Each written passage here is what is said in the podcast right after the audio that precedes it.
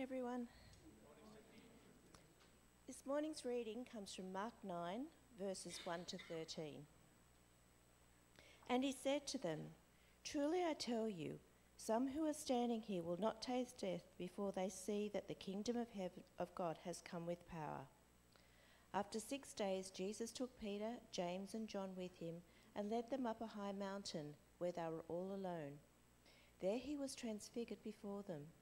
His clothes became dazzling white, whiter than anyone in the world could bleach them. And there appeared before them Elijah and Moses, who were talking with Jesus. Peter said to Jesus, Rabbi, it is good for us to be here. Let us put up three shelters one for you, one for Moses, and one for Elijah. He did not know what to say, they were so frightened. Then a cloud appeared and covered them and a voice came from the cloud This is my son, whom I love. Listen to him. Suddenly, when they looked around, they no longer saw anyone with them except Jesus. As they were coming down the mountain, Jesus gave them orders not to tell anyone what they had seen until the Son of Man had risen from the dead. They kept the matter to themselves, discussing what rising from the dead meant. And they asked him, why do the teachers of the law say that Elijah must come first? Jesus replied, To be sure, Elijah does come first and restores all things. Why then is it written that the Son of Man must suffer much and be rejected? But I tell you, Elijah has come, and they have done to him everything they wished, just as is written about him.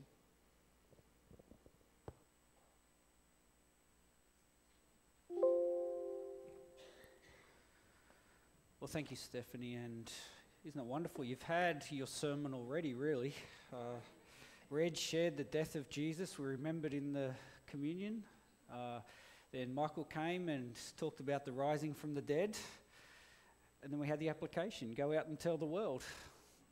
My job here is pretty much done. Uh, but because I can't help myself, I am going to talk to this passage uh, because it's in my roster and it's very important for us to keep moving in Mark. Uh, so let's preach, uh, let's pray actually, and, uh, and let's have a look uh, at this passage. Heavenly Father, thank you for your word. Thank you after a number of weeks we can come back to Mark. And Father, as we enter into this passage and we see the transfiguration of Jesus, Lord, I pray you open our eyes now. Pray particularly after a very torrid week, to be honest, uh, that you give my eyes, uh, clear eyes to see. Uh, Father, I pray for faithfulness to this passage. I pray your Holy Spirit will take over now. And I pray we will all go away having seen the glory and the majesty of the Lord Jesus Christ. And I pray this in his name. Amen. Well, um, if we could get that first slide up, you can't get the first slide up, not a problem. Uh, seven years ago in Spain, this fella, he looked a bit overweight. It wasn't me. Uh, and uh, he turned up into like a piazza or, or, just a common area, and he had a soccer ball. He had hair all over his face, looked a bit ragged. Started juggling. I'm not going to do it for you. I'm I haven't had much sleep, so you could get anything today. I'm going to start juggling. So he was juggling the ball and doing all these tricks and trying to engage the crowd in all these tricks with his soccer ball. And he, he was really clever. He had all these wonderful, uh, wonderful tricks up his sleeve. And you know, you watch him and you can see it on YouTube, and it, it looks quite remarkable. But you know, he's trying to engage people, and no one, everyone's like, "What are you kicking a soccer ball at me for? I don't want to know anything about it." And uh, and anyway, after a while, this young kid comes along and uh, he starts engaging this young kid, and the kid's kicking it back and trying to dribble and, and this kind of thing. Now, no one really paid any attention. No one really cared about uh, who he was or what he was doing. He was just some uh, odd fella with a soccer ball. Yeah, he had some skill, but no one really cared. Then he picked up the ball, and after about, he's probably 10 minutes with this kid, 15 minutes with this kid, he picked up the ball and started signing it, which was a bit odd. Why would this kid want a signed ball from this guy? Anyway, before he gives it to the child, he starts taking off all his hair, takes off his wig, takes off his outer um, costume. And it's Ronaldo, Cristiano Ronaldo, the greatest soccer player at the world at the time maybe not right now, but at the time. And all of a sudden, flocking to him is everyone. All the phones come out, everyone suddenly wanted a piece of this guy because even though he looked like nothing and you could he just looked like everyone else, all of a sudden he was recognizable and everyone wanted a piece of him. And it was quite, it's quite remarkable. You should go on YouTube and see it. Uh, but it's just a great illustration of how we are so enamored with celebrity in some respect. But once those layers start coming off, and once you start seeing the true identity of someone, when you recognize that person for who they are, if they are someone of renown, you will flock to them. See, this morning we're continuing our series in Mark, and we've seen over the course of this gospel, in some ways, the layers of Jesus coming off somewhat. He creates miracles, he does certain things, uh, he, he, he, does miracles. He, he's teaching wonderful things. He's able to control the, the, the wind and the waves. He's able to do all sorts of things. And in some respects, these should be enlightening people to who he is. And that's how Mark has been progressing his gospel so far. And then, right before the passage this morning, uh, in chapter 8, you'll remember he asks his disciples, the 12, he says, um, maybe we can just blank that out. Um, Steph, I've just got people looking up uh, here. Thanks, Melody. Eyes on me. um, and, um, and, uh, and, and, and, and, and what he does is he asks them, Who do the people say I am? And you remember they say, Some say John the Baptist, some say Elijah, some say one of the prophets. And then he says, Who do you think I am? And he says, and Peter says, You are the Messiah. But he's happy to call him the Messiah. And then Jesus goes on and starts talking about what that means. But it's not what Peter wants. He starts talking about the fact that that means suffering, rejection. And so the Messiah is suddenly no longer what he is meant to be because the human side of Peter, Peter could not accept it and the disciples couldn't accept it. And then Jesus goes on and says what this means for those who follow him. Well, it means exactly the same type of life suffering, rejection. You must, he says, lay down your life and follow me. And you'll notice then I started here in verse 1 of chapter 9, even though the break, that's part of the previous passage, which it is. And you'll see it says there in verse 1 And he said to them, Truly I tell you, some who are standing here will not taste death before they see that the kingdom of God has come with power. Now, it's a curious statement when you think of it. What does he mean by that? Well, some say that uh, some say that it happens at Pentecost when the Holy Spirit. Some some say it's in his resurrection. Some say that it's the death, when how he dies. Some say that just after Pentecost, the preaching to the thousands, the kingdom of God has come with power. Some say, well, we've already seen that in the miracles and his teaching. And in so many ways, we have seen and will see that the kingdom of God has come with power. But I actually think Mark is pointing to this very next passage which we are talking about today. Now, I can't prove that, it doesn't say that explicitly in the text, but for the first time, if you have a look in verse 2, Things aren't just suddenly happening and immediately, or suddenly. Mark just loves that immediately, or then they, and, and it just keeps going. He says, for the only time in his whole gospel, after six days, there's a six day period here that suddenly, ooh. And then we have this remarkable, remarkable situation, which is exclusively been reserved for a few of the disciples. See, he's just say, Some will not taste death before they see that the kingdom of God has come with power. And then verse 2, if you have your Bibles there, says, After six days, Jesus took Peter, James, and John with him, led them up to a high mountain where they were all alone. There he was transfigured before them his clothes became, became dazzling white, whiter than anyone in the world could bleach them, and there appeared before them Elijah and Moses who were talking with Jesus. Now, I tell you, if you were trying to make up a story, you probably wouldn't include this passage in it. What a remarkable thing to claim for a few people to have observed and to have seen. Now, transfigured literally means his figure, his presence was transformed, it was changed before them. And if you have a look there, we're told that his garments were whiter than anyone could bleach any garment. Now, I, I, think Mark or whoever has kind of recounted this is trying to figure out a way to describe just how white and glorious this transfiguration was in the, in, the, in the change in Jesus. Now, I've played cricket most of my life. Well, not recently, but. Um, and I tell you, um, we all knew those who had parents or were able to do it themselves who bleached their whites. And we all know the ones who didn't have people who bleached their whites.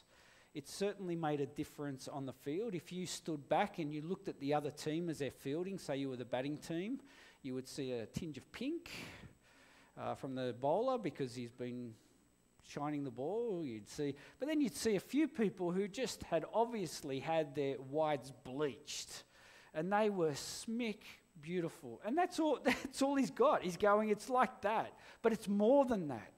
So if Jesus stood on that cricket pitch with those people with the bleached whites, he would stand out far greater than those. You would know who he was because he would be just shining bright with whiteness. There are no words to describe what was happening here. You see, it's got reflections of the Old Testament. Maybe in Daniel, or maybe in one of the prophets, or maybe in the Psalms, where, we, where, we, where, we, where we're encountering the glory of the Lord. When God appears to Moses on the mountain, don't overlook the significance of the, him taking his disciples up a mountain and God's face shines brightly, and Moses can't even look at it. You see, there's reflections here of God's glory. And that's exactly what we're meant to come to a conclusion about. He is the Messiah, He is the promised one.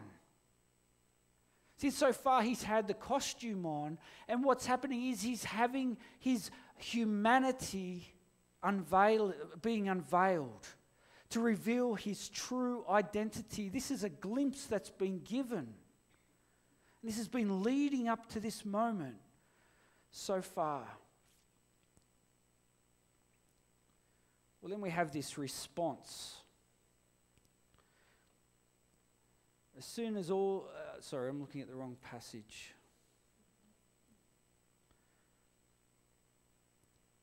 Then we have Peter. He says, Rabbi, it is good for us to be here. Now, think about that. Like, here's Jesus dazzling white. You've got Moses who's appeared. You've got Elijah who's appeared. The disciples have recognized that it's Moses and Elijah. And he goes, It's good for us to be here. like, Jesus has brought him up. Now, this is classic Peter. This is classic Peter. It's good for us. Let us put up three shelters one for you, one for Moses, and one for Elijah. And then Mark helpfully says he did not know what to say, they were so frightened. Now, don't underestimate that idea of being frightened. You think about this. Whenever someone encounters God, the glory of God in the Old Testament, it instills great fear. Isaiah was called in Isaiah 6. And what does he do? He, he prostrates himself. It is fear. Why? Because when you are in the presence of the great glory, holiness, the great holiness of God, you recognize just who you were encountering. And Peter is just overwhelmed with fear. And so he's trying to respond. The others are standing there, but he's the one who, who, who just responds. Let us put up a shelter. it's good for us to be here. What do I do? What do I say? I don't know if you've been in those situations before. Usually it's a first date. Always was for me. What do I do? What do I say? I'm overwhelmed with fear. But you, you're just tongue tied. And so you say something stupid. Well, I'm not saying this is Peter's stupid, but it's kind of, it's a bit strange. And then we're told a cloud appeared and covered them. And a voice came from the cloud. Now, in I think it's Matthew's or Luke's version, it says, as Peter was speaking. And I like this. The idea of as Peter is mumbling all these words, suddenly this cloud appears and a voice from the cloud, This is my son whom I love Listen to him. Stop talking. Listen to him. Now, this should remind you of Jesus' baptism, where God, the voice from heaven, appears This is my Son whom I love. With him I am well pleased. You see, and now we have another instance of God affirming that this isn't some sort of strange, mystical experience. No. God the Father is saying, This is my Son. This is God the Son. This is the glory he had before he entered into humanity. You are seeing a glimpse of his true identity. You have nothing to say. You should be silenced in his presence. You should be full of fear in his presence because you've got nothing to contribute here. Listen to him. I am the way, the truth, and the life, Jesus has declared. Listen to him. Sometimes I listen to people preach or listen to people try to teach. And I wonder whether they've actually listened to the Word of God. Whether they've asked the question, What is God saying to me? Do you listen to God? Do you listen when you read the Bible? Do you allow God to speak to you through it? Or are you too busy imposing on Him who you want Him to be? And I think that's what's happening here. Peter, be quiet for a moment. You've already declared he's the Messiah. Look at the glory and listen to him. Stop telling him what he should and shouldn't be as the Son of God. He's saying he will suffer in the previous passage. He's saying he will go to the cross.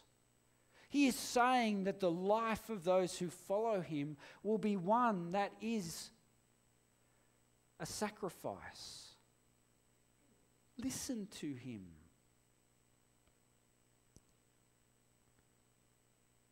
Suddenly, we're told when they looked around, they no longer saw anyone except Jesus. And as they were coming down the mountain, Jesus gave them orders not to tell anyone what they had seen until the Son of Man had risen from the dead. They kept the matter to themselves, discussing what rising from the dead meant. Don't know if you've been in a maze. Um, you know, you see them in uh, TV shows, big hedges, and you're trying to work your way out. I think we have to give a little bit of uh, grace here. Imagine being in the middle of all this. And Jesus is revealing himself. Suddenly you're seeing him transfigured. And then he mentions this thing about rising from the dead. What does that mean? They're still thinking that this is his earthly life. He's going to come and he's going to uh, restore the kingdom of God on the earth today. He's going to overcome the Romans, he's uh, going to overcome those who are oppressing God's people, and it's still going. And they're going, well, what does rising from the dead mean? But all they know is they're not to talk about this until that's happened. Well, I think they wouldn't know what to say, and I think if they, uh, if they said it, when if they went down the mountain and started talking about this, one of two things would happen: they'd be stoned to death, or people would just, by force, which has happened in other passages, try to make Jesus who he didn't come to be in this moment. And then we see when Jesus has risen from the dead, the very Peter that is uh, the central response here. Well, we do see the kingdom of God come with power through his ministry. Now, I think it was interesting that Michael did talk about, it Michael talked about the, the, the, the denial. Who, who talked about the denial? Denying Christ three times. Peter's denial. Reg? It was Reg. Sorry, Reg. All glory to you. Uh, so. But I think it was, you know, this is, this is the Peter that still is denying because he doesn't know what rising from the dead means. He goes back to his fishing when, Peter, when Jesus. But then the rising from the dead, the coming of the Holy Spirit, and Jesus uh, and Peter preaches that first sermon with great conviction and great power, and his ministry from that point on is full of power. Through him, the kingdom of God comes with power. In Acts 2, we see the preaching of 5,000 and 3,000 and people coming to Christ left, right, and center. People overwhelming in their response to this message. And I think it's Acts 2:38 that Peter says, "This Jesus that you crucified so boldly, well I declare to be the Messiah. See, rising from the dead, if you can grasp Jesus rising from the dead, it changes everything. And it gives some perspective of what this transfiguration means. It means that Jesus is who he has been declared and revealed to be. He is not defined by that humanity that he is clothed in, he is being unveiled here. It is a glimpse of his true identity. I think what happens so often, and as the world encounters uh, these stories, they actually think the glory of Jesus and his divinity is being clothed over his humanity by the church. Can you see how that happens?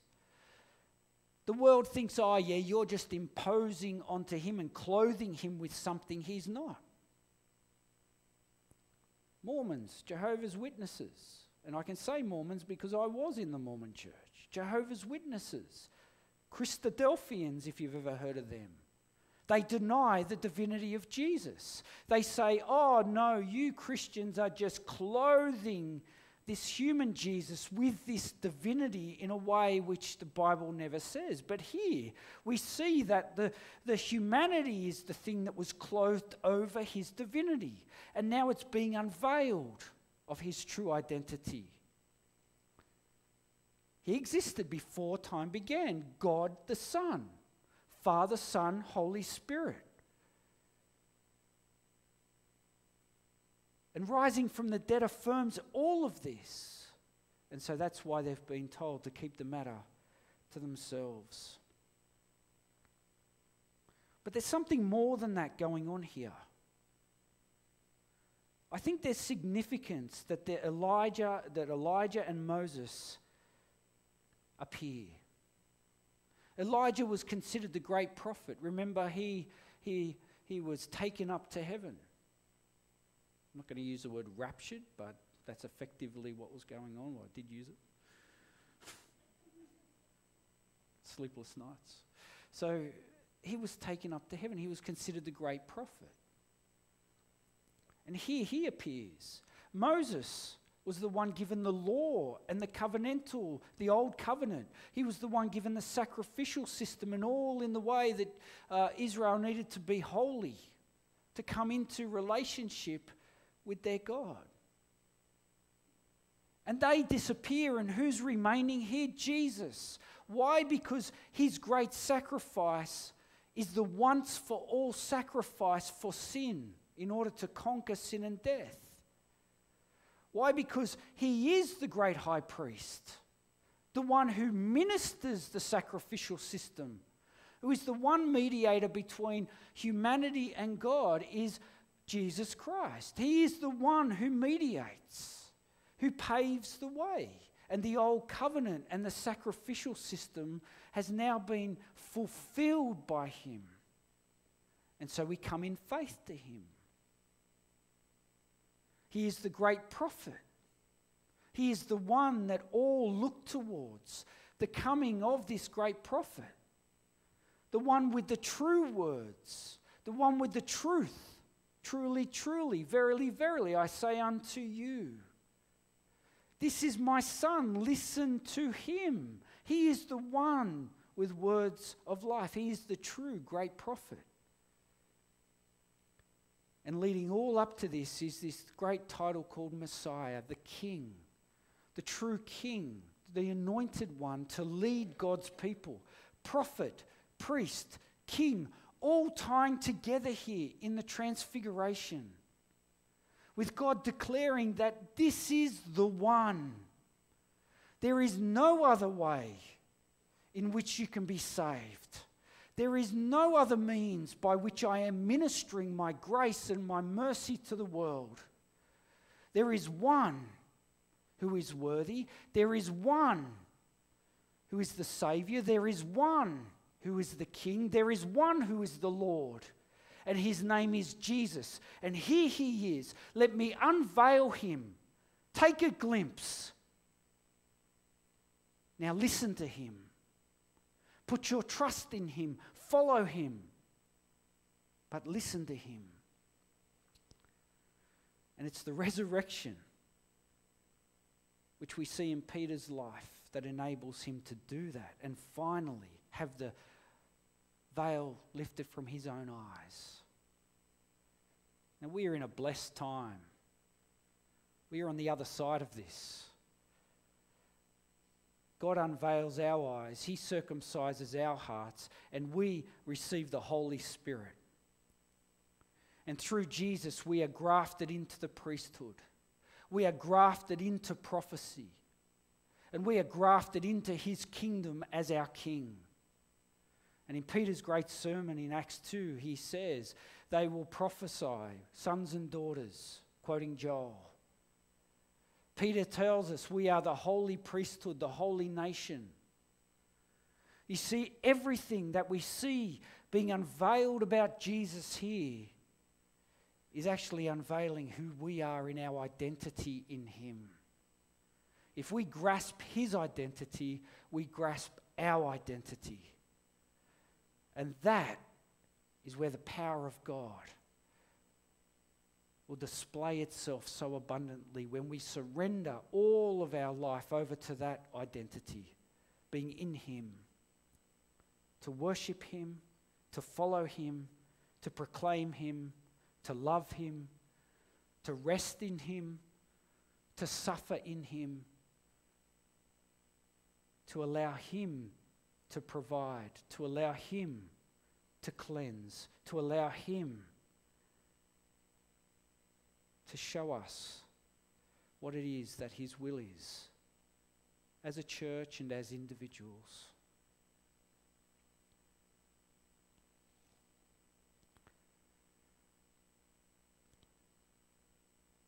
See, maybe this is a message which I've been hounding over and over and over again since we, we, since we got into Mark. But I think Mark has been pushing over and over and over and over again.